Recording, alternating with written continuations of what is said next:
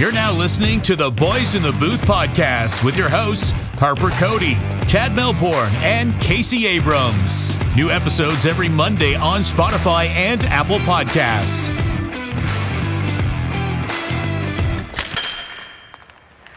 Good evening and welcome to episode 121 of the Boys in the Booth podcast. Cody Abrams and Melbourne with you as always. Guys, about 10 to 12 games left in the regular season, four weeks until the playoffs. Getting excited for that. Uh, how we doing? It's been a it's been a gloomy, gloomy week, Harper, uh, and that's just the life of a Devils fan. So that's pretty much all I have to say after a tough week of hockey, getting thumped by Boston eight one, blowing a six two lead against Florida, and then losing to Cory Schneider in his first game in two years in the island. Uh, Chad, how you doing?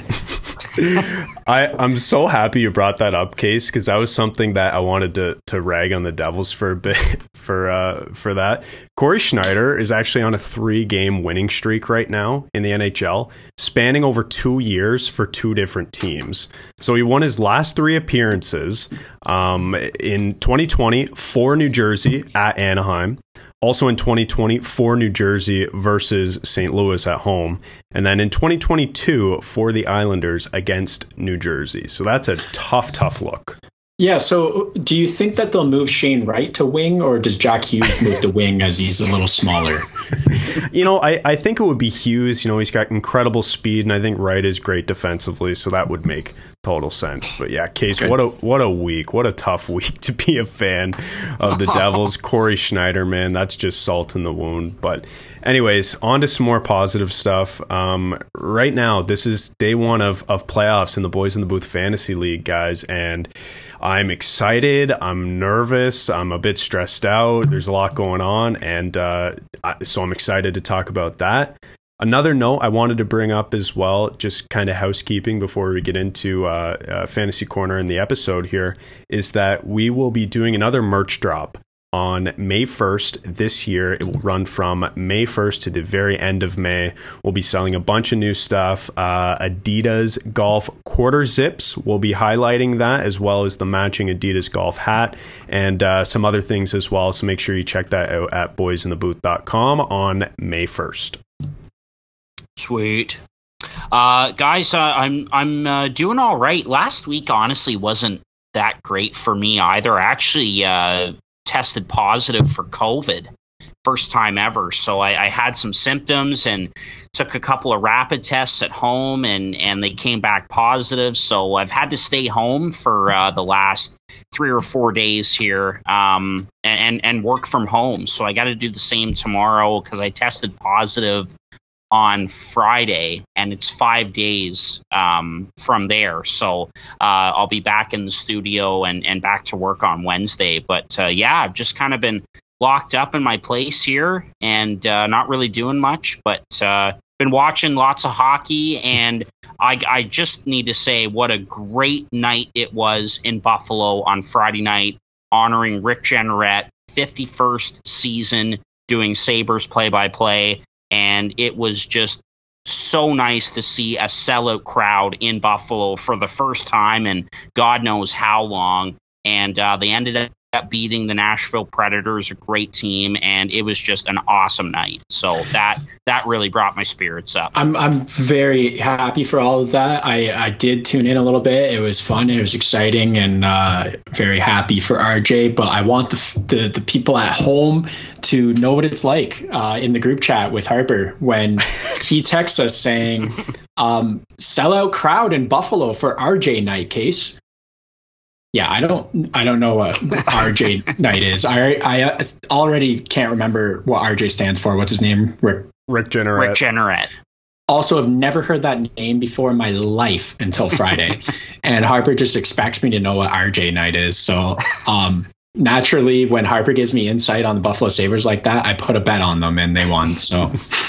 There you go. You, Case, I don't blame you for not knowing RJ right off the bat when he said that, but you should know Rick Jeanneret. I mean, Christ, we had Brad Mayday on the podcast. You know the call Mayday, Mayday, Mayday. That's Rick Jeanneret. All those why would I know who called that? I don't know. Why would I know that? I can't even remember GM's names or friggin' TSN broadcasters. That's true. Just you got to get into Harp's brain. It's an encyclopedia of all things hockey, and anytime you need a name, just ask him. Harp, I thought it was funny, man, that you're complaining about working from home. It's like, oh yeah, that that's got to suck. Roll out of bed four minutes before your shift and and do, do it in your underpants. Like that's the dream, man. Like I live it up while you can. Have now been working from home for 25 months. yes, that's crazy.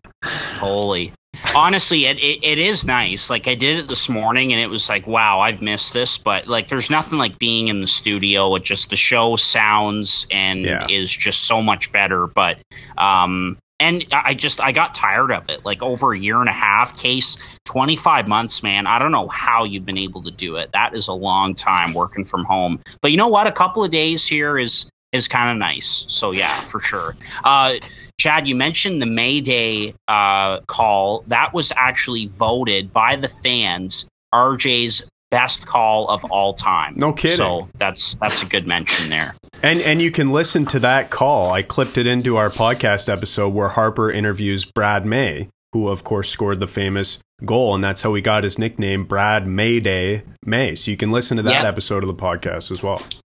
Yeah, for sure. Okay, let's uh, let's go into a little fantasy corner here, and then uh, we'll get into the Atlantic Division. So, uh, Case, kick us off with uh, with fantasy corner.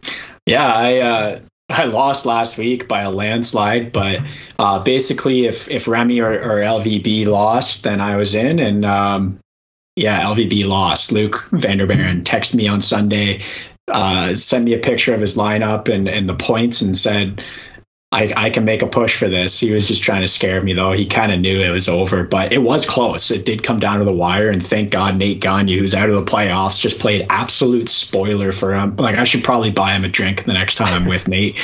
But yeah, now I'm in the playoffs, and it's uh, it's going to be interesting. Like I, am kind of expecting to be a one and done here, and, and I'm out being the eighth seed against uh, Chad's team. I looked back at some of the trades. It's kind of embarrassing some of the the trades that were allowed to go through to your team. Uh, the other guys should be ashamed of themselves, but. The projections are close, and every time we've played each other, it's been an absolute bloodbath. So I'm, I'm expecting nothing different man like this is gonna be this is gonna be two juggernauts facing off in the first round and me playing you in the in the first round is absolute worst case scenario for me because even though I've dominated this league all year and I'm I'm first in the league with a record of 23 and 0 and have like 700 more total points for than second place in the league right now. Case, you have the second most points for in the league and it's going to be yeah. tough. Like it's not going to be an easy matchup. 1 versus 8, that doesn't matter anymore. It comes down to 1 week and it's literally worst case scenario for me. Yeah, it's like I'm second in points for, but eighth place. Um, Luke was also telling me about some ridiculous stat today where he was, uh, I think he's six for in points for, but then something like last in points against. Oh, really? and he's like, that makes no sense. so basically, when he won, he absolutely thumped the guys, and then when he lost, it was a nail biter. Damn. I mean, that's kind of similar to to mine right now. Like just looking at it now, points for, I'm number one. Points against, I am number three right now, but I was it, going back to a few weeks ago, like right around the middle of the pack. So it's kind of the same story. I maybe got a few lucky wins in like here and there, and then when I did lose, it was a nail biter. But while we're talking about playoffs, here here are the matchups. So it's me versus Casey, as you guys know. Uh, Danbury Trashers, the number two seed, are playing the Backus Door Bandits, uh, number seven. Three and six play. That's the Meatheads and Will Nye the Science Guy, and then four and five play. Uh, Ball to the Wall and Hattrick Swayze, who I believe just switched spots. I think last week Patrick Swayze was fourth and Ball to the Wall was fifth. But, anyways, those are the matchups. And like, there's potential for some interesting upsets here. We already mentioned you potentially upsetting me case. But then also like another upset I could definitely see happening is Will Nye the Science Guy upsetting the meatheads. Because we've been talking all season long that the meatheads kind of ebb and flow with the Detroit Red Wings. Yeah, and and Harp, you were saying before the podcast started that the Red Wings went like this, right? And then here's the cliff, and they just went whoosh. Do the sound yeah. out because you're the best at it. They just went whoosh Exactly. And yeah, so three times fast. Yeah. And so I could see that happening for sure as an upset.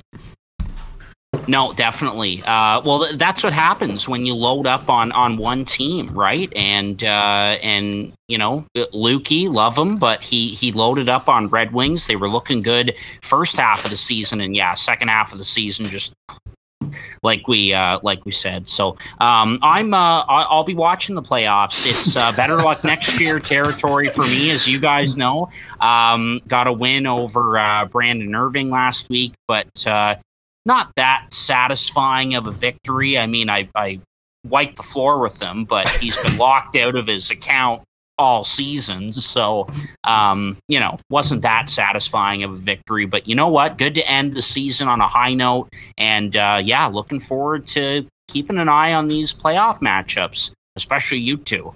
So uh, we'll uh, we'll see what happens. And and next year as well for anyone listening, and we got to get into the episode. Holy, this intro has been long but fun. But yep. next season as well, we'll be doing a fantasy keeper league, and I'm gonna do the max amount of teams. Like I don't know what it is on Yahoo. It might be 18 or something like that. So or or maybe more, hopefully more. We're going to try to get as many teams in as possible and we'll make sure we send out a link come uh, next season. Yep, definitely. It's been a lot of fun. And uh, if you weren't able to get in on the league this year, but you want to join next year, uh, feel free to to reach out to us and, and sign yeah. up. Absolutely. But there's going to be four spots, so it's going to be uh, we're going to meet in Toledo, Ontario, and it'll be a fight to the death. oh, geez. All right, uh, let's uh, let's wrap up our um, revisiting of preseason division rankings in the National Hockey League. And we're finishing off with the Atlantic Division. And uh, the playoff teams have been uh, decided for a long time now in this division, in the Eastern Conference in particular. We all know that. Uh, so let's rip through uh, our preseason projected standings. So we had Tampa Bay, the uh, the defending uh, two-time Stanley Cup champions, uh, in number one, Florida in number two, then Toronto in number three, Boston in that fourth spot, Montreal in fifth. Ottawa in sixth, Detroit in seventh, and the Buffalo Sabres in eighth. And here's how the actual division uh, stacks up. Uh, or actually stacks uh, stacks up right now. Excuse me, can't uh, can't talk tonight. Um, the uh, the Panthers in first place, first team to clinch a playoff spot, 102 points in 69 games. Tied for second, the Leafs and the Lightning in two and three. Boston in that fourth spot, just two points behind the Leafs and the Bolts. The Wings in fifth, the Sabres in the sixth spot. Uh, in seventh, the Ottawa Senators, and in eighth, the Montreal Canadiens. So, uh, guys, let's start with uh, the Tampa Bay Lightning. We had them in number one. They are looking to go for that third straight Stanley Cup this season. They loaded up at the deadline with the additions of Brandon Hagel and Nick Paul. They've been kind of on a slide this last little bit. They've had a lot of road games. They've kind of struggled. I don't think we're too worried about Tampa. We had them in first. They're currently tied for second. Case thoughts on the Lightning? Yeah, these top four teams we mentioned in the in the previous rankings that we could shuffle the deck here and whatever happens happens. Um, but Tampa Bay, they could still be in this first place spot if it wasn't for a bad month, uh, month of March. And what do you do when you're having a bad month of March? You go out in the trade deadline and make a couple big splashes, and they did exactly that. I don't think anything surprising is happening with this team so far. Best goalie in the league is playing great. Um, you've got your tight, tight decor that's also playing great. Victor Hedman is again in the Norris conversations. You got uh, Steven Stamkos playing one of the best years of his career, and I mean the whole offense. It's just scary every single night. They could go down by four and then still win five four. It's this team is exactly what we expected from them. Maybe one spot down, but that's a that's due to a bad month. And uh, I have no doubt that with the pickups of Hagel and and Paul, that this team's going to be pushing for a third Stanley Cup in a row. Yeah, I mean, I, I think it was pretty fair to say when we did these rankings back in the preseason. This was our last one, and I, I remember us saying that you know it was kind of a, a tale of two divisions within this division. It was like the top four teams and the bottom four teams. And case, like you said, in the top four, we were fine with interchanging any of those in, in any order and, and kind of similar in the bottom four. And, you know, we'll get into that as well. But talking about Tampa, guys, like this is another example of one of the best teams in the league by the way, just won two Stanley Cups. So, yes, crowned the best team in the league for the last two years. Um, just having a, a really good, but not incredible record breaking regular season like they did a few years ago when they got swept in the first round of the playoffs. So, like this team has had uh, you know a few more injury troubles this season. Like Kucherov, that guy's made of glass. He's been in and out of the lineup, but you know for a fact that he'll be back come playoff time and he'll be ready to go on an absolute tear uh, because that's what he does. And, you know, right now they're sixth in the NHL, or I guess tied for fifth with the Maple Leafs, if you want to put it that way. And that was another thing we said about these top four teams, guys. And I'm talking Florida, Toronto, Tampa, and uh, Boston there. Last season, they all finished in the top 10 in the NHL. This season, they're all currently sitting in the top 10 in the NHL. So this is just, you know, pretty much exactly where we predicted a team like Tampa, give or take a couple spots. Um, not a surprise that they've been this good. We thought they'd finish first, but third is is pretty damn close. And and again, for the top four, like you want to pat ourselves on the back here for for predicting that these would be the top four, but I think it was pretty obvious, you know. So so we were, I guess, right on that. You could say. Yeah, like it, it, this division is it, it's so tough for for teams like Ottawa and Detroit, you know, those two in particular who were trying to take a step this season to to crack that top 4. Like it's just it is so set at the top with those four teams. But talking about Tampa, you know, it's it's been an up and down month of March for them, but yeah, no concerns about this team. Uh, Julien BriseBois, so smart, identifies those two needs that he lost uh, with with Blake Coleman going to the Flames and Barclay Goodrow going to um, the Rangers, and Yanni Gourde, I should mention as well, going to Seattle, losing that third line that was so good for them uh, in their in their last uh, two Cup runs he goes and and brings in uh, Coleman and Goodrow esque kind of players, and Paul and and uh, and Hagel, and then adding to just an already stacked forward group and a stacked back end with the best goalie on the planet.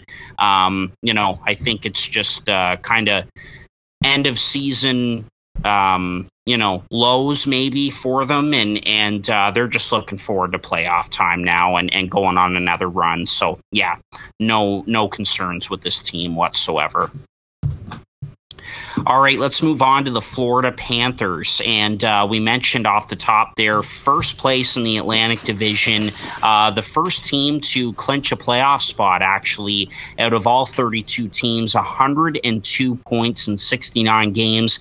They have absolutely filled the net this season. Jonathan Huberdeau just set the record for most points by a Panthers player in a single season with 97, I think it is, guys. He's been incredible this year. Sergei Bobrovsky is looking like vintage Bobrovsky. We've said it before on the podcast uh, this season.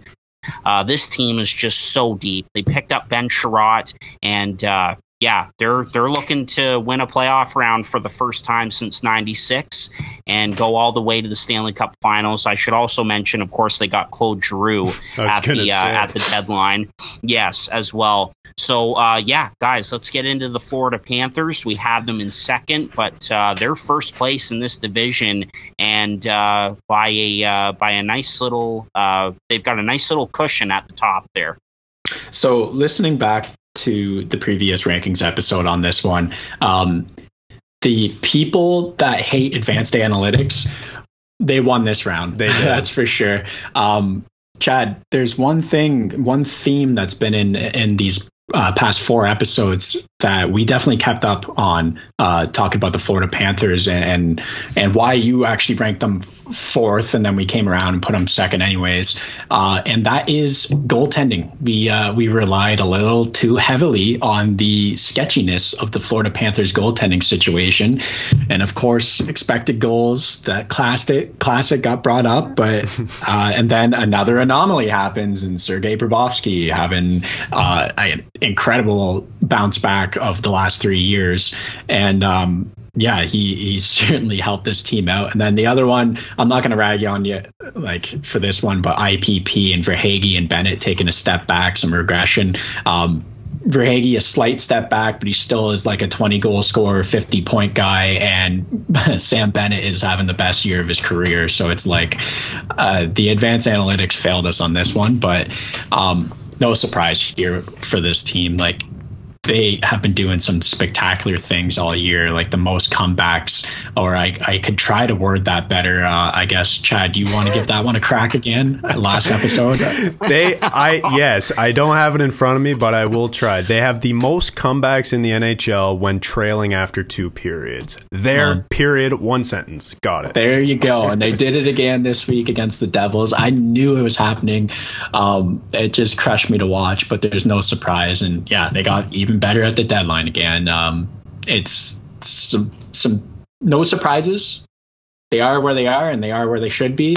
But I'm a little worried about them in the playoffs when it comes to no Aaron Ekblad and uh, the fact that they've been putting themselves in such shitty situations. You know, there's two sides to this argument. Either you can say um, they've shown they have a lot of character and that's going to help them in the playoffs. They can come back from adversity and win tough games. Or you can look at the side and say, why are they down 6 2 against the New Jersey Devils?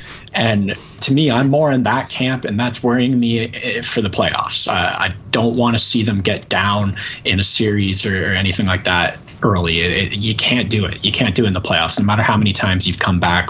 Uh, plus three goals when in the first times the last enough enough making fun of me. I corrected the stat okay and and that's it. We can give it a rest. Um okay guys talking about florida like first of all case you're completely right. Like the the non-analytics guys the eye test guys listen to that episode and they're just laughing at me right now for saying that florida's going to regress. Um but but like here's the thing. The players that i brought up have regressed to a, a, certain degree. Like Sam Bennett had 15 points in 10 games when he came oh, over from Florida. He's, he's, also got 26 goals. so like clearly that wasn't going to be sustainable. He did regress. And then uh, who was the other guy I brought Verhaeghe. up? Verhaeghe. Again, looked at his stats today. Has regressed in terms of point per game. I don't know about IPP. I didn't look into that today. I didn't have time to. But those are two regression candidates, and and that's what happened. But the thing is, they replaced that scoring with with different players like Lundell. Did we know that he was going to be this good this season? And Sam Reinhart. We didn't know. I mean, we knew he was going to be good this season, but we weren't really sure if he was going to replace the goals from guys who had broken out, etc. Uh, Huberdeau. Did we know that he was going to get the most assists in a single season in the NHL set by a left winger? Probably I not. yeah, exactly. Um, and then and then the thing is goaltending and and we've talked about it like we can't put that much emphasis on goaltending moving forward because it's literally magic beans and like we just don't know what's going to happen. But my argument was they had one guy last season who made more saves than he was expected to, according to MoneyPuck. And that was Chris Driedger. And Chris Driedger is now on the Seattle Kraken and is one of the worst goalies in the NHL. and Bobrovsky and Spencer Knight both saved fewer goals than expected last season and were not good, period. And now, Bobrovsky at least is one of the best goalies in the NHL again, and it looks like 2018 $10 million Bobrovsky. So that's something we just can't touch on. But but yeah, first place in the NHL. I, I'll have to admit, I did not see this coming. I just think so many things had to go right for Florida um, if they wanted to continue the sort of magical run they were on last season. And I just thought it was unlikely. But you know what? A lot has gone right for Florida this season, and they've they've been proving me wrong every time they win. I will say though, the they've scored their way out of a shit ton of problems, and I'm a bit nervous about whether that's going to happen in the playoffs.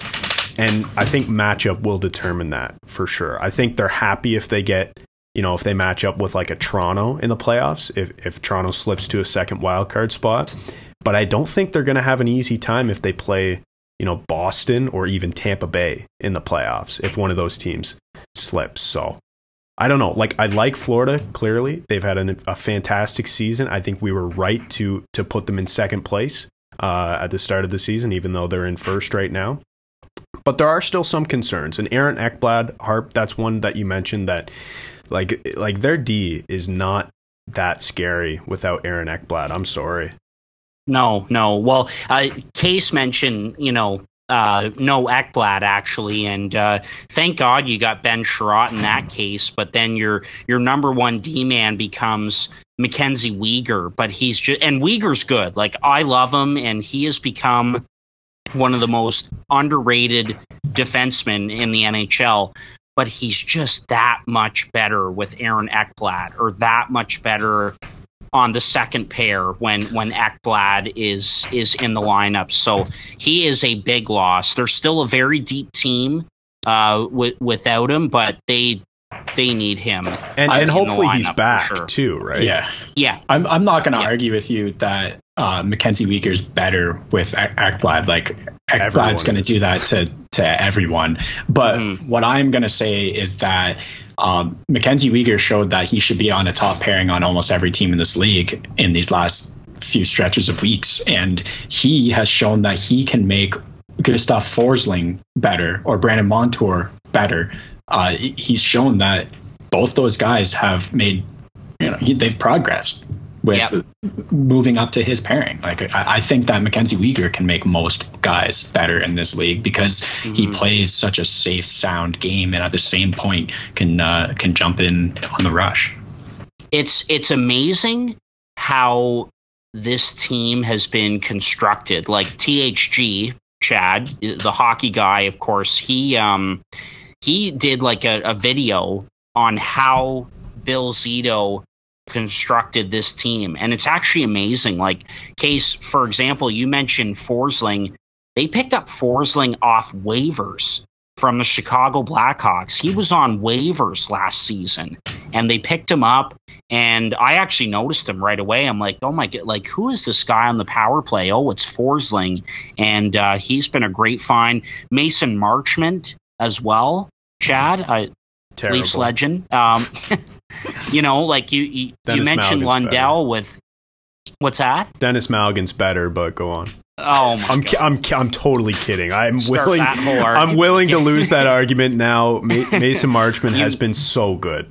So he good. has, you know, like you mentioned Lundell with with guys that we weren't expecting to be as good as they've been. Like Marchment is right at the top of that list as well. So it's just it's it's pretty amazing how this roster has been constructed. I have a question though for you guys. Are you a little bit concerned with the goaltending behind Bobrovsky going into the playoffs. Are you concerned at all with Spencer Knight? Because Spencer Knight has not had the season that I think any of us anticipated. Am I right? Yeah. I, yeah, no, for sure. I, I am more worried about who's behind Spencer Knight, but yeah.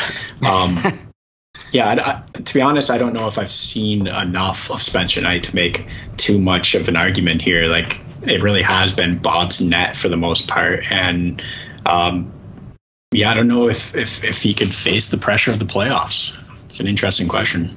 Yeah, I I mean I'm not overly concerned because like who's going to start all seven games in round one? It's probably going to be Bobrovsky. And eh, like, if you're concerned about Florida's goaltending because of Spencer Knight in the backup position, then you should be equally concerned about, say, Tampa Bay with Brian Elliott. Even though he's been really good this year, still sort of, you know, just a guy who's not a full time starter. Uh, so Toronto like, Maple Leafs. Exactly. Like any team, right? Like if if you're riding Yeah. a starter and he gets hurt, clearly that's going to suck, but clearly that's going to impact almost every single team in the playoffs identically. Unless you unless you're like I don't know, like Boston has a really good tandem even though Ullmark has been kind of shady recently, but Swain have has a- been really good. They have Rask in the playoffs. Well, I guess, but he Uh, I mean, sucked I- when he played he, this he has sucked, but like he's also Tuukka Rask in the playoffs, so it's like True. So so yeah, like that's one team that maybe isn't affected by that. But I think if if you're saying that you're worried about goaltending because of their backup, I think that says a lot about how good a team is because that's the only position that you can kind of pick apart, right? I mean, we talked about the D, but like again, any team who loses a, a defenseman who was in Norris conversations like a month ago is probably going to be way worse off, right? So it- again, it just kind of points to to how good Florida is to be able to keep doing this. For sure. No, they're a deep team. They are definitely uh, one of the one of the contenders for this season, and uh, it'll be interesting to to see the playoff success uh, out out of this team because um, they they haven't won a round since 1996, and uh, and you love to see a, a group feel good and and uh, and decide to go for it, and that's what they've done. So um, yeah, it'll be uh, it'll be fun to watch the Florida Panthers the rest of the way. That's for sure. All right, moving on to your Toronto Maple Leafs, Chad, and uh, tied for second, uh, as we mentioned in the Atlantic, 93 points in 68 games, and we had them third in our preseason uh, projected standings. Mitch Marner looks like a goal scorer. Auston Matthews is certainly a goal scorer. We all know that. The first Ever to get 50 on the year. Yeah, ever heard of him? Uh, they they pick up Mark Giordano and Colin Blackwell, and going back to Matthews and Marner uh, and and Michael Bunting. That that first line has been fantastic, just driving the Maple Leafs offensively for a while here. Um, haven't won a round since since 2004. We talked about the Panthers. It's been a long time since they've won a round. It's also been a long time for the Maple Leafs. That's no secret. A disappointing end to last season. Uh, so, how do we feel about the Toronto Maple Leafs? Well, first of all, I've been fasting all day today, and uh, I actually haven't eaten since uh, Friday because I have to eat my words um, in this episode. And it's actually about to be a 10 course meal on Michael Bunting. Yeah. Um, geez, listening back to this episode, I was just like not impressed by this pickup. I was like, why is everyone so excited? I think a lot of people were like that. Even Chad was like, I was on the think we should temper some expectations. And I'm like, nah, like, why are you excited about a guy who can't crack the Arizona Coyotes? But, uh, you know, we talked about replacing net goals of Zach Hyman. Uh, I don't think you expected the 30 goals to come from Bunting alone, but it certainly worked out. And uh, honestly, I would say it's it's safe to say that they would be in first place if they did made the changes they made to their D-corps a little earlier in the year. If they picked up Lyubushkin earlier this year, Giordano, if they gave a little more uh, ice time to Liljegren, this team's in first place because they struggled at the beginning of the year on defense. I think Jared Holl, like that, that's a Justin. tough Justin Holl. Who's Jared Holl, and why do I always say that? J- you're thinking of Jared Boll, who played for Columbus Columbus Blue Blue, Jackets. Jackets. That's right. Yes. Okay, Justin Holl sucked this year. Maybe I forgot his Yeah. name because it was so bad this year. And I don't know. They they've made some tweaks to that back end, and this team's going now. Like Yeah. those guys are worth every penny of the 10 million 12 and a half million dollars this year and uh, yeah it's great to see that top end scoring although i, I hate it like i get a little sick every time mitch Marner scores but I I know you hate it. In case I just want to like I I just can't believe you can't remember the guy's name, Justin Holl. You wanted the Leafs to protect him in the expansion draft, bro, and they did. And I wanted to get rid of him because he was replaceable by Timothy Liljegren. So I'm surprised you can't remember Holl's name. Yeah, it's a hole in my brain. Case is just on it today with with the jokes. Yeah. Uh, one one thing before I get into the Leafs is just uh, I brought up Spencer Knight's numbers, and he's been roughly average this season in his twenty some odd games played. So it's again not that big of an issue for Florida. But yeah, talking about the Leafs guys, like Case, you mentioned that they'd probably be in, in first if they had better defense. Well, what if they had better goaltending for like four months? The first two months of the season, Jack Campbell was in Vezina conversations. He was one of the best goalies in the NHL, dating back to last year and in the playoffs as well. Um, but then, you know, he tweaked his rib and he was out for a bit. And then Mrazek was god awful, which again, Magic Beans can't really predict. But they've been, they were both bad for like three months. And then you know, like what would have happened if they would have got league average goaltending? Like it would have been interesting to see. And maybe we're talking about them in Florida's place, but who knows? Anyway, talking about the Leafs, I want to give a couple pats on the back here. And and then one just like absolute thing that that we were completely wrong about. And I'll start with that. We are going back listening to this, you and I were both completely wrong about Nick Ritchie. Go figure.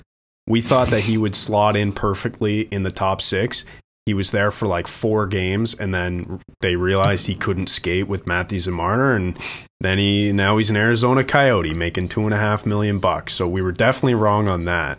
Um, a pat on the back though, dating back to the preseason, um, when I was watching this guy in, in, games in the preseason was Timothy Liljegren, and I said he's in my starting roster. And guys, over the last you know, like month or like couple weeks at least since we got Giordano, like I don't know how you take Timothy Liljegren out of the lineup here in the playoffs because he's been that good, like on a third pair with Giordano. So that's been a great surprise that he's finally playing games for the Leafs and meaningful minutes as well. Case? I'll give you like a three finger tap on the back because personally, I just think Giordano makes guys so much better, and I think that's what you you might be seeing here. Like I don't know that for for certain, but I'm definitely saying that that's having a big factor on it. Definitely, and I think there's no denying that. But I've been saying all year, and I've been pumping Liljegren's tires, like especially when he was playing on the bottom pair with Sandin, like just getting some favorable matchups, playing, you know, roughly 15 minutes a night. Like he's looked really, really good. And I think like I, I've been very impressed with both of those guys. And now over the last, you know, couple weeks, Liljegren's actually on pace or to outpace uh, Sandin in points, which is kind of interesting considering Liljegren is considered more of a defensive guy and Sandin's considered more of an offensive guy. But anyway, I digress. Guys, the team is really good. One thing that we brought up last last uh, episode when we were talking about it was how the special teams sucked last year, and uh, this season has not shown that at all, which has been such a bonus for this Leafs team. You've got so much money on that first power play and finally, it's performing the way it should. It's ranked number one in the league. It's been number one in the league since game one, and it's clicking at roughly 30%, which is just amazing. That That's like one in three power plays you're expecting a goal from one of the big four because they've been playing the big five guys on one power play all year, which makes total sense. I don't know why they ever split it up before, and I remember saying that last episode, and I'm so happy they they've done that this year and, and ran with the big five uh, including Morgan Rielly as number five. And then the PK guys. That was something we also harped on because, you know, last season their PK sucked, but this year they're currently ranked fifth in penalty kill percentage, and they have the most shorthanded goals uh, this season among any team in the NHL, which is incredible. Most rush chances and second most two on one chances on the PK which again, like those are just stupid numbers. They're trying to play offense while they're they're killing penalties, and it's been working out. Last thing I'll say about the Leafs is like I don't love any of the matchups because this Atlantic, and talking about playoffs, because this Atlantic is so so so tough. Like you play the Bruins, are they going to beat you for a third time? You know, like would you rather play the Bruins, who have already beat you twice, um, who are two points behind you right now in, in the standings, but also two spots behind you. That's how tight and top heavy this division is. Or would you rather play the first place team in the league, second in the NHL, I guess, first place in the in the East, the Florida Panthers, who have Mason Marchment, who he basically gave to them for free, so that's a stab in the back? Or would you rather play the two time defending Stanley Cup champions, Tampa Bay Lightning, in the first round? Or in a fourth and, and a bit more unlikely, would you rather play Freddie Andersen in the Carolina Hurricanes? so, like, I'm not loving any of the first round matchups, but like, it's no one said it was going to be easy for the Maple Leafs, and this year is is really you know putting that on display. Last year was probably the the time where it could have been the easiest, and they blew it. So maybe a little bit of adversity is good for the Maple Leafs in the playoffs. So I'm looking forward to it, guys. That's my spiel on on the Maple Leafs. Had to get it out here. Yeah, no problem, Chad. I was just playing Wordle for the last ten minutes. it takes you ten minutes to do a Wordle. Holy. well, I, I, I, don't have much more to say on, on the Maple Leafs, just that, you know, I, I hope the goaltending, Jack Campbell in particular, kind of uh, comes back to form because he was fantastic through the first 20 games of the season. Like you mentioned, Chad, he was, um, you know, uh, in in conversation for for the Vezina and uh, and then just kind of fell off a cliff and got injured. And Mrazek's been up and down. Um, Källgren has been a great story. I'll, I'll say that he's been great. But um, yeah, I think if if the goaltending is going to get fixed and and uh, and you know back to solid, it's it's got to be Jack Campbell. And and I got to tell you, I like Jack Campbell, and I'm confident that he'll be able to to bounce back. Um, I'll also say Michael Bunting. You guys know maybe one of my favorite signings in the off season. I like, meant what a great pickup. His his his IPP this year compared to last year, like he's going to regress so hard next year. I mean, who he, knows if he has 30 goals next year? Holy crow. Yeah, seriously. Well, and I mean, it's no surprise him playing with with those two. And Chad, I remember you and I having a conversation that like I that is what I wanted Toronto's first line to yeah. be. You bunting did. with with Matthews and Marner, and it's been so good. And and that's exactly what they needed. The Leafs needed guys like him and guys like Liljegren who have you know finally like come along on these really nice contracts to contribute a lot to the team and and that's that's exactly what's happened. And you know, there's other guys, Kampf and Kase, even though he's been hurt, but he's been great as well. And so they've had a lot of that. Um, as you mentioned, none of these none of these first round opponents are going to be easy. If I had to pick one just for the storyline, probably Boston, yeah. because like how great would that be? Them to finally uh, slay the dragon in, in, the first round, and and the dragon being the Boston Bruins, and and finally get through for the first time since since 2004. Chad, I'll bring up something though. Are you concerned about sort of the depth of the forward group, like because we know that Tavares and Nylander have been struggling together the last little while. Are you concerned about those two at all moving forward? Well, they've they've been struggling like when they played together recently over the last like couple weeks or whatever, or the last month, I guess you could date it back. But both players are still nearly a point per game. Tavares and Nylander playing on separate lines have both been scoring at will in their last five games. I think Tavares has something like five in his last five, something like that. You'd have to check that. I'm probably lying, but they they've both been playing really well. And like I don't think it's a long term solution to keep Nylander on the third line. Like it makes no sense. I think that needs to be your shutdown line. But you've seen a an emergence from from Ilya Mikheyev, number one, eh, yeah. who is playing in the top six now.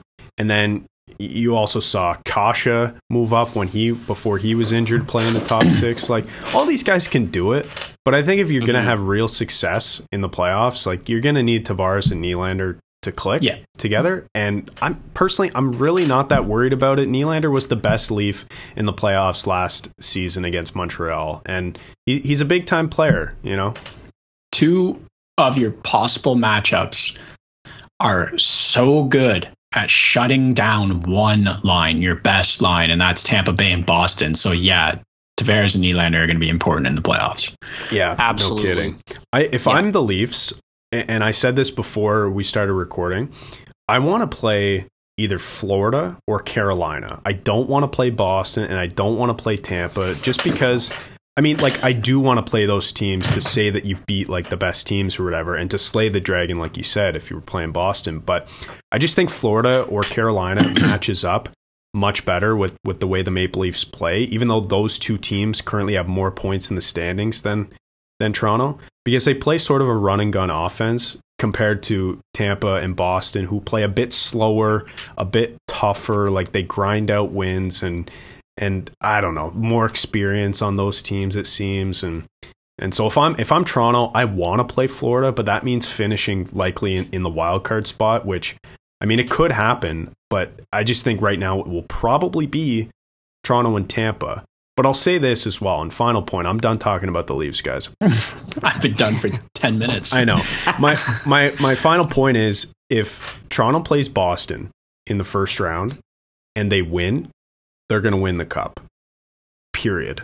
No questions asked. It'll be the I- I- same as Washington when they beat Pittsburgh Washington for the first and time. Pittsburgh. Yep. The dragon they had to slay was was the Pittsburgh Penguins. So eh, th- that's that's what I'm saying. Like I would love a Toronto Boston first round series, game 7, overtime. The Leafs beat the Bruins to move on to the second round. That that Yeah. would be amazing. the Washington Capitals also didn't have to face their backbone goalie who got shit on by the fans constantly in the second round. So uh, Yeah. we'll see about that. That's Yeah. Freddie Andersen we're talking we'll- about. we'll Toronto see has if- to play Freddie Andersen if they get past Boston. I love Freddie Andersen, but we'll see if he chokes in gri- in uh, in But dude- game 7 again. Voodoo, voodoo, Yeah. karma, Yeah. beliefs narrative. They play Yeah. Freddie Andersen. Screwed. yeah, maybe.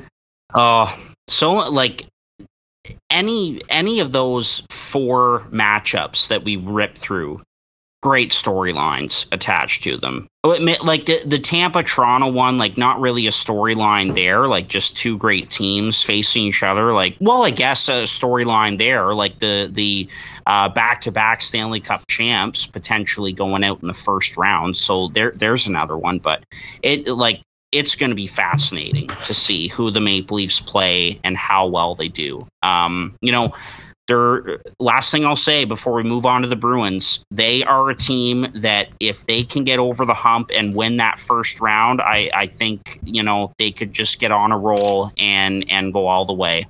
I, I think that uh, that that could be the case with the Maple Leafs. Um, all right, let's move on to the Boston Bruins. We mentioned them a lot there, obviously in the Leafs talk. Uh, fourth spot in the Atlantic, 91 points in 68 games, and we had them in fourth in our preseason uh, projected standings. So a pat on the back uh, to us. And guys, I think it's fair to say that Boston kind of started off the season slow and and I was a little critical about these guys. Like I was with Pittsburgh and I've learned and same thing with Boston but you can't count these guys out. As long as they've got the big 3 Charlie McAvoy as well you can't count these guys out. They pick up Hampus Lindholm. That's going to be McAvoy's D partner for the next 8 years. And um yeah, you can just never count out the Bruins. And we mentioned Linus Ullmark, how he's kind of been up and down. I don't think any of us thought that Jeremy Swayman would be this good. He's been excellent for the Bruins as well. So let's talk about Boston. Yeah, well, I don't think we need to talk about them too much longer because we already did Yeah. with the Leafs, and, Yeah. and frankly, we need to get through these next five teams pretty quick. Yeah. Um, 10 minutes. Yeah, um, I definitely felt bad listening back to last episode because I think Detroit and Buffalo we fit into the 15 minutes, so I felt bad for Harper there. But Boston, man, like the exact reason of you can't count these guys out is why they're so scary in the playoffs. Like they get into the playoffs, they're gonna do some damage no matter what. Um, I think all of our question marks have kind of been answered with this team. You know, goaltending, they got Swayman's playing great. Like you can kind of count on that guy. And then you got two backups that can work in a pinch for sure. Um, the depth scoring. Like that was our key focus on this team at the beginning of the year is depth scoring. What are they going to do? We've talked about it multiple years, and somehow they always figure something out. Charlie Coyle's pen, played great. Uh, Jake DeBrusk is a new player, um, kind of avoided trade, and, and now he's on fire. Um, and then Erik Haula has also been great. Taylor Hall is chipping in for that second second line. Like the team can score now, and we talked about how they're fourth in goals against last year. Well, they're sixth in goals against this year, and then they picked up Lindholm, so their D-corps gets even better. Forces uh, Mike Reilly out of the um, out of the lineup, so it, it, makes me feel a little bit better about hating on him so much. um, oh, true. Good first yeah, pass guy. there's not a lot you can dislike about this team. You know, nothing overly flashy other than their first line and now their power play because they're just playing their first line on the power play. And we've seen that works with Toronto. Nothing overly flashy, but nothing to worry about. Yeah. Yeah.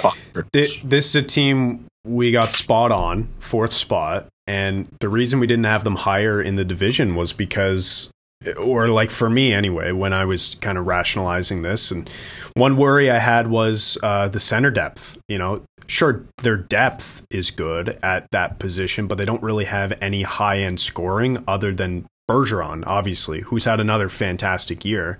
But you know how they solved that? They split up the hero line of Pastrnak, Bergeron, and Marchand.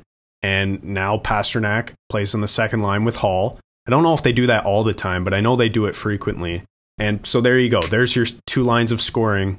You just put Pastrnak on the second line, and he's had a fantastic season again. So there you go. That kind of solved that because they lost David Krejci, who had a really good year last year and is now playing in the Czech league. And I, I remember, I think I said in the episode, he's going to have like three points a game in the Czech league. I, I don't know what his numbers are, but like I'm sure they're good. He was still a really good player, you know, before he left. But but anyways, yeah, th- this team is good top to bottom, guys, and like I didn't even think they would be this good in the league standings. They're currently eighth in the NHL right now, just one point behind the seventh place Pittsburgh Penguins, two points behind the fifth place Toronto Maple Leafs. So like this this team is is really good better than I expected, actually. And I think that has to do with Jeremy Swayman, who's been a really good story this year. He's been fantastic. But if this team, you know, it, you know, gets past that first round, which depending on who they play, like it's not going to be easy no matter who they play. But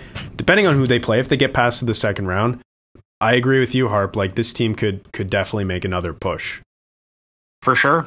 Yep, it uh, wasn't that long ago that they were in the Stanley Cup Finals, losing to the St. Louis Blues, and that was uh, in 2019. So yeah, they, just one of those teams that needs to. They they've gone on playoff runs before, an experienced group. Um, you know that that leadership group is is as strong as it gets, and yeah, they just need to get in, and uh, they know that they have a chance. So uh, yeah, watch out for the Boston Bruins yet again. All right, let's move on to the Montreal Canadiens, guys. Last year went uh, wow, I I'll, I'll stop myself there for a second. What a difference a year makes, first of all. Uh, went to the Stanley Cup finals, a miraculous run uh, last season, and uh, this year they're one of the uh, they're one of the last place teams in the NHL.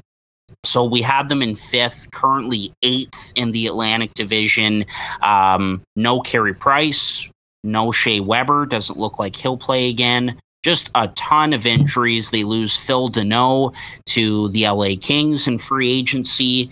Um, Dom Ducharme gets let go. Marc Bergevin gets let go. Kent Hughes and uh, Jeff Gorton come in. Marty St. Louis comes in behind the bench. That certainly made things a little bit better. Cole Caufield has been a, a different player under St. Louis. Nick Suzuki is back to looking like a number one center. So things have gotten a little better, but uh, guys, it's been a long year for the Montreal Canadiens. Yeah, you know, I think uh, we had the f- a fat case of the recency bias, and we saw this team go to Stanley Cup Finals, so we kind of thought in our head that we have to have them at five. We knew we had who we had in one, two, three, four, but these guys kind of had to be five based off what happened last year. Um, but I think it's pretty safe to say, or not safe to say, but I think you can say that if Marty St. Louis was here all year, this team could be in this position. They could be number five. They would have second half Cole Caufield all year. They would have depth scoring. They'd be playing meaningful, not meaningful hockey, but much better hockey if they had St. Louis all year. Um, but if my uncle had wheels, he'd be a bus, and he isn't. So this team is bad.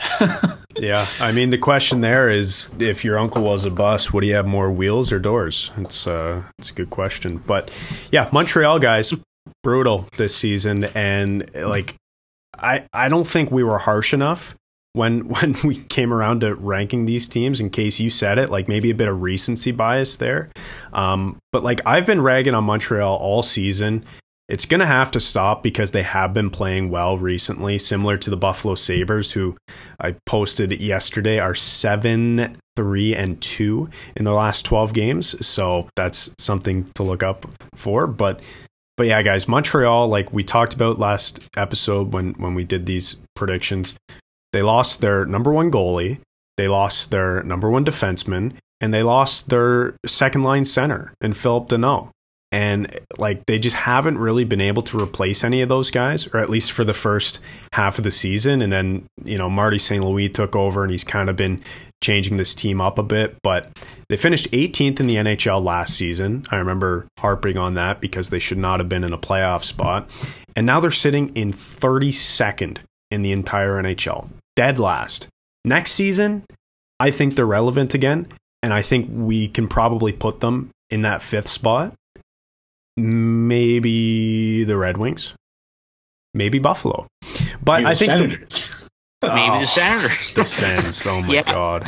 Anyway, I, I think they'll definitely be relevant. They aren't this bad as a standing show, but at least they'll be able to get Shane Wright. So I think it's fair to say that we were a bit wrong with this team, maybe due to some uh, recency bias. It would be nice to see them get Shane Wright because, as we know, the uh, the draft is at the Bell Center in Montreal this year. So to to have that number one pick in Guys, your arena would be would be nice. Case, there's some no, there's some good QMJHL players available. Draft a guy from the QMJHL in Montreal. Get Matthew Savoie. Why not? enjoy yourselves. Nathan Gaucher. Yeah, like, do do that. Don't no. they can keep going on a hot run, just like the Buffalo Sabres. Work their way out of the Shane Wright pick. Let a deserving team pick up another center for their deep center core down the middle. A bunch of young guys. the New Jersey Devils. Shane Wright. Let's go. How are the Devils up for their third first overall pick, man? Like what the hell? Let's move let's move on though. We got to get to Ottawa here. Yes. Yeah. Yeah. Anyway, uh, last thing I'll say on the Habs, what a job Kent Hughes has done with asset management. Definitely. Right, guys? I agree. Like he has been making out like a uh, oh geez. What Chad, you said it. Like a yeah, like, like a bandits, bandit. yeah. Buster. He's yeah, like the Monopoly like it, man running away with a sack of cash because he got a first round pick for Ben Chiarot. Like that's a joke. yeah, he's he's done a great job, and uh, I do agree they're going to be relevant again next season. All right, the Ottawa Senators. We had them sixth before the start of the season. Great second half of the season uh, last year, and um, you know the Senators certainly got I think, a little excited, a little too excited about that going into this season, saying the rebuild's done. They've got a good young core there, but guys, the rebuild's not done yet. Like it just, it has not been a good year for the Ottawa Senators. Now, injuries, they play a role.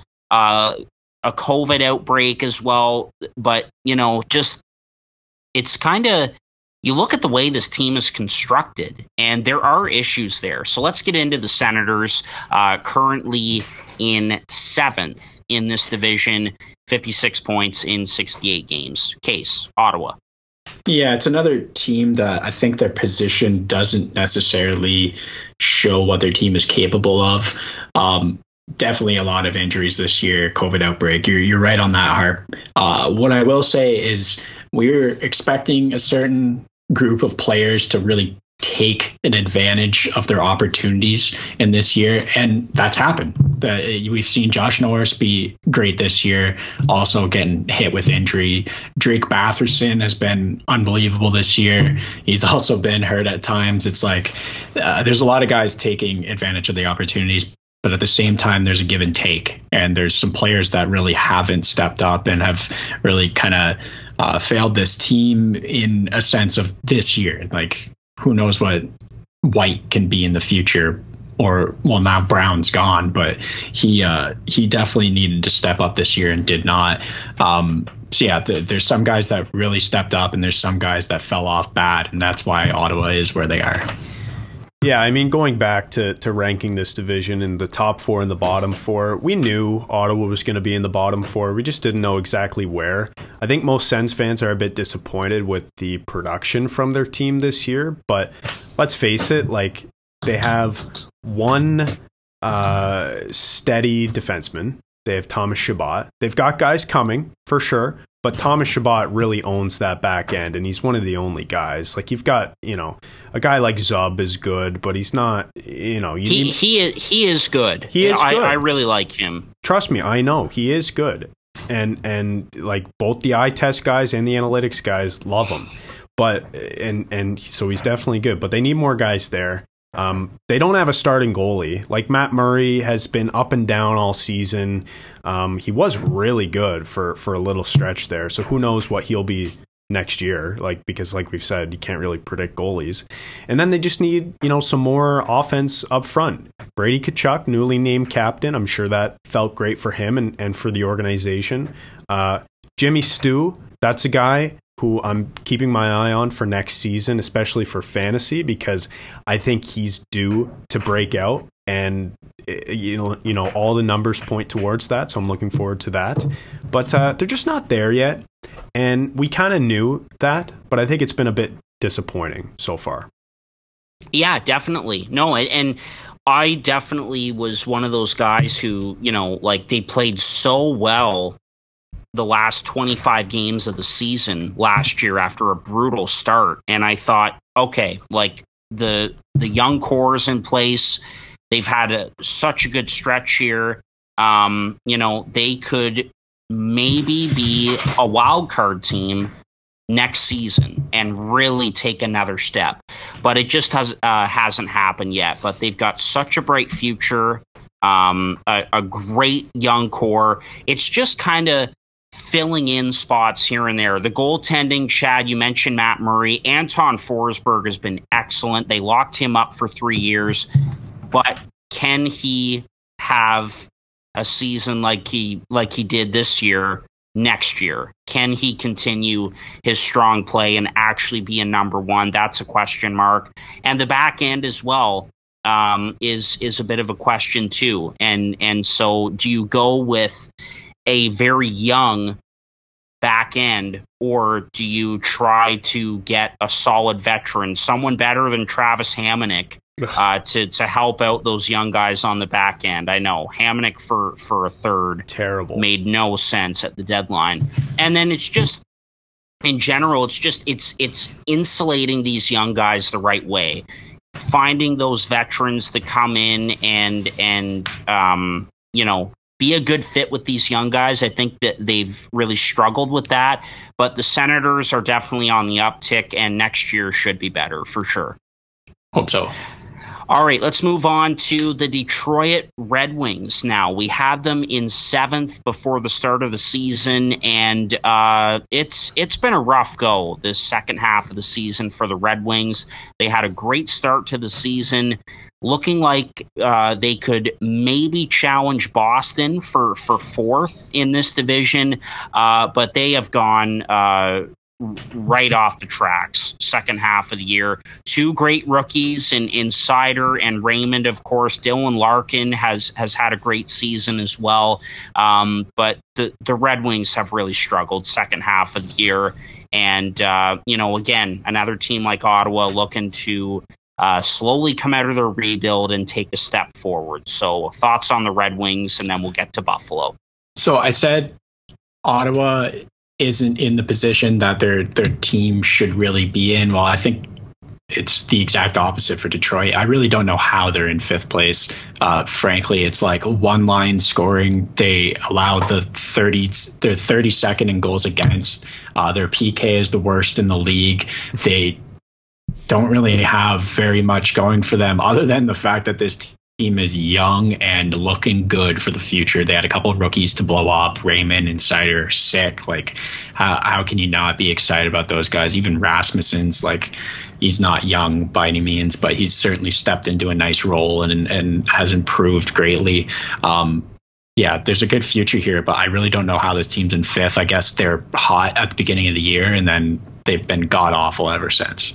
Yeah, they won a lot of games at the start of the season because of guys like Mo Seider and Lucas Raymond, who are just kind of carrying this team, being like 20 year olds or whatever. Like they they both had or are having really good seasons, and they're the second and third best rookies in the NHL after Michael Bunting, number one. So it's been uh, it's been a whirlwind of a year for Detroit. But guys, they're minus seventy one in goal differential right now. That's third worst in the NHL, but they're currently sitting in twenty fourth overall. So I think there's some good times ahead for Detroit. They're not quite there yet, though. You know, like no, Nedeljkovic has not been good this season, which again surprising because he was so good last year.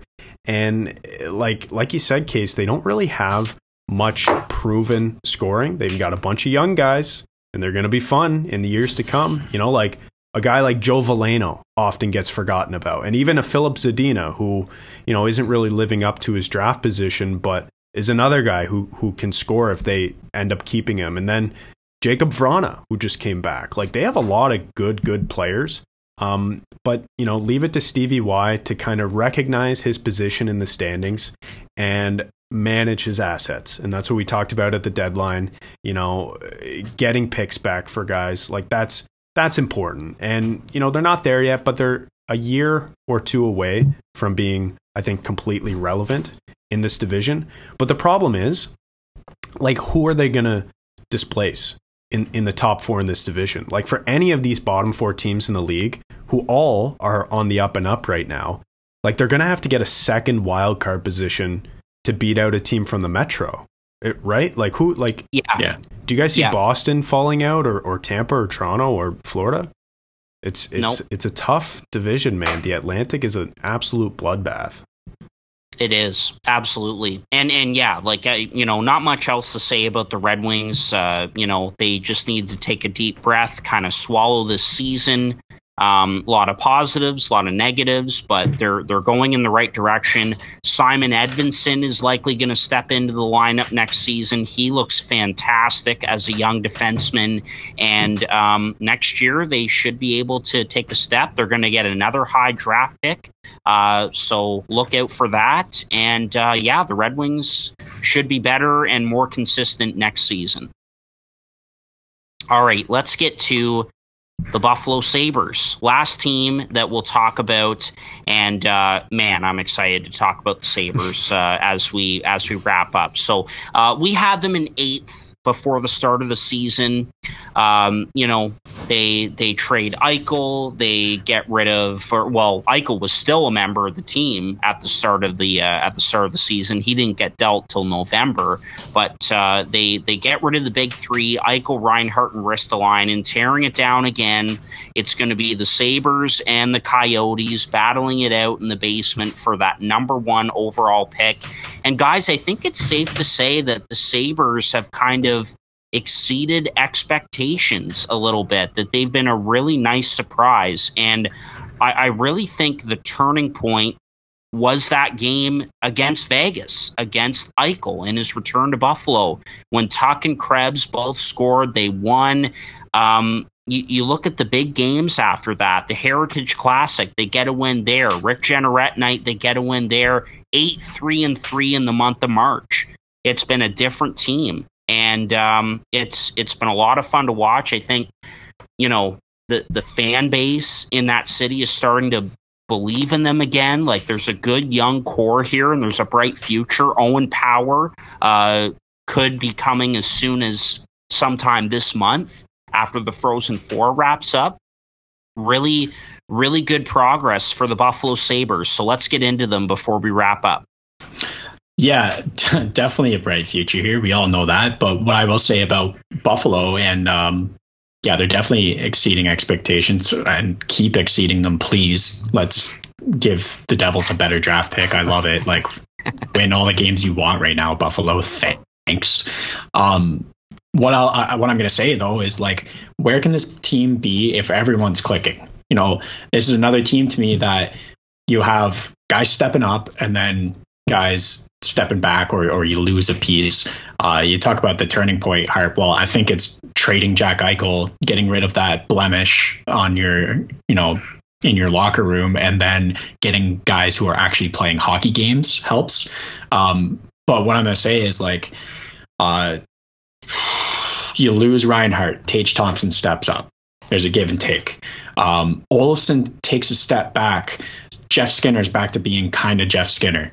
It's like there's a give and a take, a give and a take. Well, if there's a whole lot of taking next year, well, maybe these guys are in the fifth spot. So um, I think there's yeah. definitely a bright future. And, and if everyone is on the same level as as kind of expectations, you know, maybe some guys come back down to earth a little bit, but if guys are where we expect them to be, then I think this is a pretty competent team next year. Yeah, Case, you, you mentioned like maybe this team is in the fifth spot next year. I'm just pulling up the the uh, poll that I ran yesterday, and because I posted that the Sabres are seven, two, and three in their last twelve games, and I posted the poll: Will Buffalo make the playoffs next season? 27% of our followers said yes they will. That's actually higher than than I thought it would be. So 27% of boys in the booth faithful. Do not ask me about sample size. Does not what matter. day? What day did you uh, run that on? Was it a week weekend night by chance? Were they 27% in the tank when they picked that? yeah, that? I mean, well, it was a Sunday night, and if they were in Buffalo, that is a, a good chance that they were. So uh, maybe that's the case. But yeah, guys, Buffalo, like, Buffalo has looked really good. I've been impressed with Tage Thompson for sure. I've been impressed with Jeff Skinner 100%. He's had a bounce back season and, you know, maybe not worth 9 million, but you know, pro- probably worth like six. Like he's been playing that well this season, and I, I, know it's tough to do that because guys are all over the league. Like M- MacKinnon makes six or whatever, so it's like, oh, is he better than MacKinnon? It's like, well, no, and he's not close, but he's good. He's had a bounce back year. But eh, like Harp, you're so excited about this team winning, and like you should be because like sure, it's fun to watch your team win, but don't you want them to get a higher pick? Like, wouldn't you want Shane Wright on the team? Like, there must be mixed emotions there. Well, a little bit, and and we've talked about this um, off air that you know I would love for them to to get one of those top two picks to get a Wright or a Slavkovsky. Um, but they have three first rounders, and that Vegas pick from the Eichel deal is going to be higher than we thought it would be, right? And so, um, and then you have that third pick with with uh, that belonged to the Panthers that they got in the Reinhart deal. That's you know going to be like 32nd or whatever. But yeah.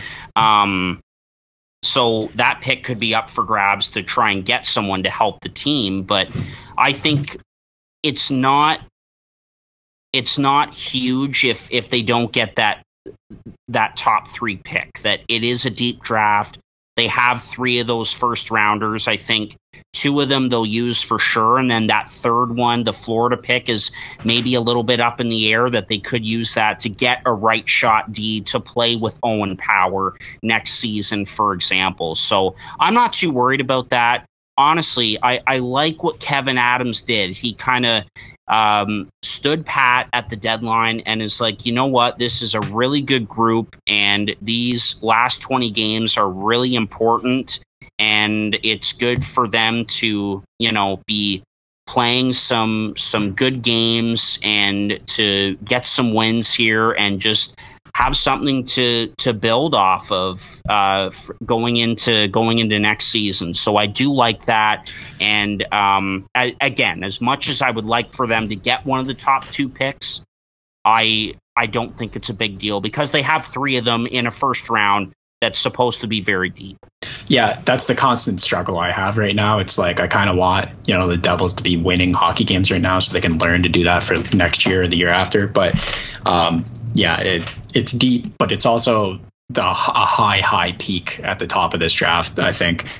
Um, maybe what Buffalo should think about doing is trading one of those first round picks to pick up a goalie because you cannot run with the Pentagon next year of Craig Anderson, Aaron Dell, Dustin Tokarski, Doogie Howsard, and uh, whatever. Oh, Malcolm Subban. It's just not going to work. and UPL and whoever else. They've had like 15 yeah. guys play this year. Yeah. Well, I, the goal yeah, the the goaltending is is a question mark certainly in the in the short term. In the long term, it looks really good. You've got UPL, Erik Portillo Levi. playing with Owen Power at Michigan, and Devon Levi, of course, uh, who had an unbelievable season with Northeastern. But yes, for next year, you know, are you comfortable with a tandem of Luukkonen and Craig Anderson? Because Anderson has been a great veteran for the young guys, I, and he's battled this year. But he's not is getting he, any younger. Is he like and, 45 next year? You're gonna. What do you mean? I think he's retiring. So, uh, but uh, there is a possibility that he could come back. So that's the question. Are you comfortable with your tandem of Luukkonen and Anderson because next year, like they'll be looking to take a small step. I don't think they're going to be a playoff team next year, um, but they could end up in that fifth spot, obviously with a wide gap between fourth and fifth in the Atlantic. But um, man, I'm just I'm just so excited, and there's hope back in me with this team, and I think rightfully so. I wonder if the gap will be less than 30 points. That's what it is right now. 30 yeah. points between fourth and fifth in the division right now. That's an absolute joke. Uh, guys, if we're if we're done on the division, and only if we're done, I have one question that I wanted to pose to you guys, to you both. Have the Sabres surpassed the Devils in their rebuild? Yes or no? Absolutely not. I, I am gonna I'm gonna agree with you, Case. As much as I would love to say yes, agree. that's just that's just not the right answer. It, it's not like the the Devils. I think just need s- solid goaltending, and then they're a completely different team. Like if they could get saves regularly on a nightly basis, then they're good. They've got Jack Hughes, Nico Hischier, Jesper Bratt, uh, the back end with Graves and Hamilton and Severson. I expect Ty Smith to have a back uh, bounce back season next year. Yes, the Devils are still ahead of the Sabres, but um, just a, a lot has gone right for the Sabres down the stretch here, and a lot has gone wrong yeah, for the that's, Devils. That's what I'm saying too. They're they're both both looking good for the rebuild, but I think uh, just so much has gone wrong for New Jersey in this immediate season. But there's such a bright future with not even not only the guys that are coming up, like Buffalo has, like Buffalo has a lot of guys coming up. There's a lot of guys on New Jersey that are young and have a ridiculously bright future, and that's the most exciting part. Is like such a young, bright, dynamic core. Like yeah. I, I'm I'm thrilled. Like even it, like Dawson Mercer. Like we yeah. even mentioned Dawson Mercer. It's it's it, great. It, exactly. Like, yeah, exactly. go on a all lot day of their, about it. A lot of their futures in their lineup right now, and and same goes with the Sabres, but a lot of their future kind of isn't yet. Like you know, yeah. Peterka and Quinn and Power and Luukkonen, like they all still have yet to be regular NHL players. But I think it'd be safe to say that the Sabres are um, along more than a lot of people expected. Yeah, well, they yeah. traded their three best players and they got better this season. So, anyway, I just wanted to ask you guys that because I wanted to see how high you were on on the Sabres harp, even you know because they've been playing so well. Yeah, I would be talking about that recency bias thing again. yeah, yeah. no, I'm not going to get too carried away, but uh, I I am excited and rightfully so. Um, the people are coming to the games again, man. Like uh, you know, it's it finally. So there's hope is is dangerous, but I you know there there's hope again and belief with this what, team, and I think rightfully so. Buffalo. What else are you doing in Buffalo? Yeah. football game watch or a hockey game. That's it. Well, the football's not on right now. Yeah. Well. watch a hockey game.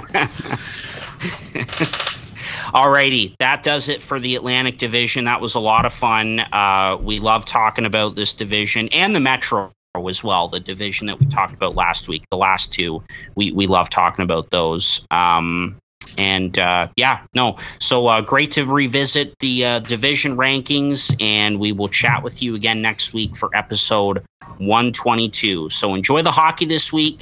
Final stretch, four weeks away from the postseason, and we're looking forward to that. Happy April, everyone, and thanks for listening. We'll chat with you next week.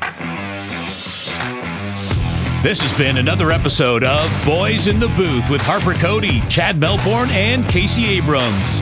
New episodes every Monday on Spotify and Apple Podcasts. Connect with the Boys in the Booth on Instagram, Facebook, and YouTube at Boys in the Booth. Visit boysinthebooth.com for show details, and don't forget, you can become a patron of the podcast for just $1 a month at www.patreon.com slash boys in the booth.